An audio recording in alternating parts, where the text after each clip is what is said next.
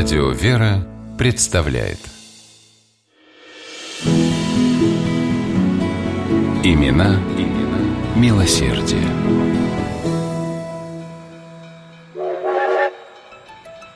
Паровоз из Москвы, свистя и замедляя ход, подходил к станции.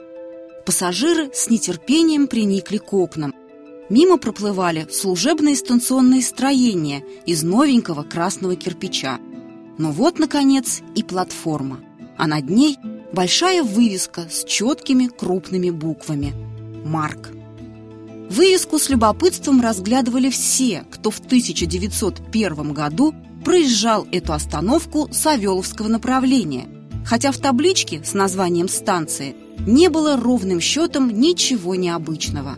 Кроме того, что на ней была написана фамилия человека, которого москвичи очень хорошо знали. Гуго Маврикиевич Марк, крупный предприниматель, владелец нескольких металлургических заводов, недавно построил эту платформу на собственные средства. Увековечивать в ее названии свою фамилию Гугу Маврикиевич не собирался, но руководство железной дороги, а главное обрадованные жители близлежащих населенных пунктов, которым теперь не нужно было по нескольку верст в день отмахивать пешком, настояли на том, чтобы станцию назвали так и никак иначе. И Марку пришлось уступить. Однако с тех пор сам он, проезжая платформу, от окна по обыкновению смущенно отворачивался. Гугу Маврикиевич был потомком немецких переселенцев. Чуткий к нуждам ближних и искренне уверенный в том, что богатство дается Господом, чтобы щедро делиться им с теми, кто испытывает нужду, Марк всегда с готовностью помогал людям. В селе Архангельском, где у Марков было большое загородное имение, Гогу Маврикиевич вместе с супругой Эльзой открыли и содержали за собственный счет родильный приют. Бедные крестьянки, роженицы, стесненные в средствах и не имеющие возможности заплатить акушерке, находили здесь первоклассное медицинское обслуживание, уход и доброе, радушное отношение. Квалифицированные доктора и сиделки, труд которых марки оплачивали из личных средств, внимательно заботились о родившихся малышах и их мамах. Гугу Маврикиевич постоянными пожертвованиями поддерживал московские детские приюты, был попечителем Московского училища для бедных детей и сирот. На протяжении нескольких поколений семья Марков помогала Петропавловскому храму в Старосадском переулке. Нельзя сказать, чтобы Гугу Маврикиевич особенно интересовался наукой.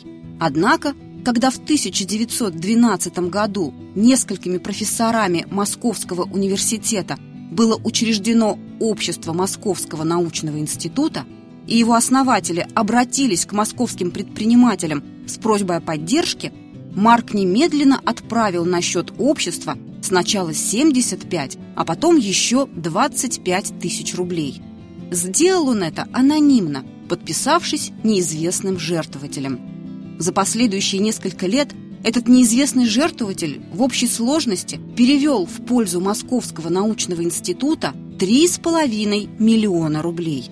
Как выяснилось впоследствии, Гуго Марк фактически оказался единственным, кто откликнулся на просьбу ученых о поддержке института и на чьи средства он активно развивался – внося значительный вклад в российскую науку. С началом Первой мировой войны в России стали усиливаться антигерманские настроения. В мае 1915 года по Москве прокатилась целая волна погромов, в результате которых имуществу многих выходцев из Германии, в том числе и семейству Марков, был нанесен значительный ущерб. В предчувствии дальнейших бедствий многие друзья и родственники Гугу Маврикиевича спешно уезжали на историческую родину или переводили свои капиталы в немецкие банки. Но Марк остался в России. В 1916 году его семья пожертвовала 900 тысяч рублей на открытие в Лефортове госпиталя для раненых воинов.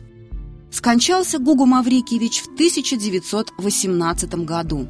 До сих пор его называют самым щедрым меценатом в истории российской науки. Железнодорожная платформа «Марк» за более чем сто лет не поменяла своего названия, став своеобразным памятником неизвестному жертвователю.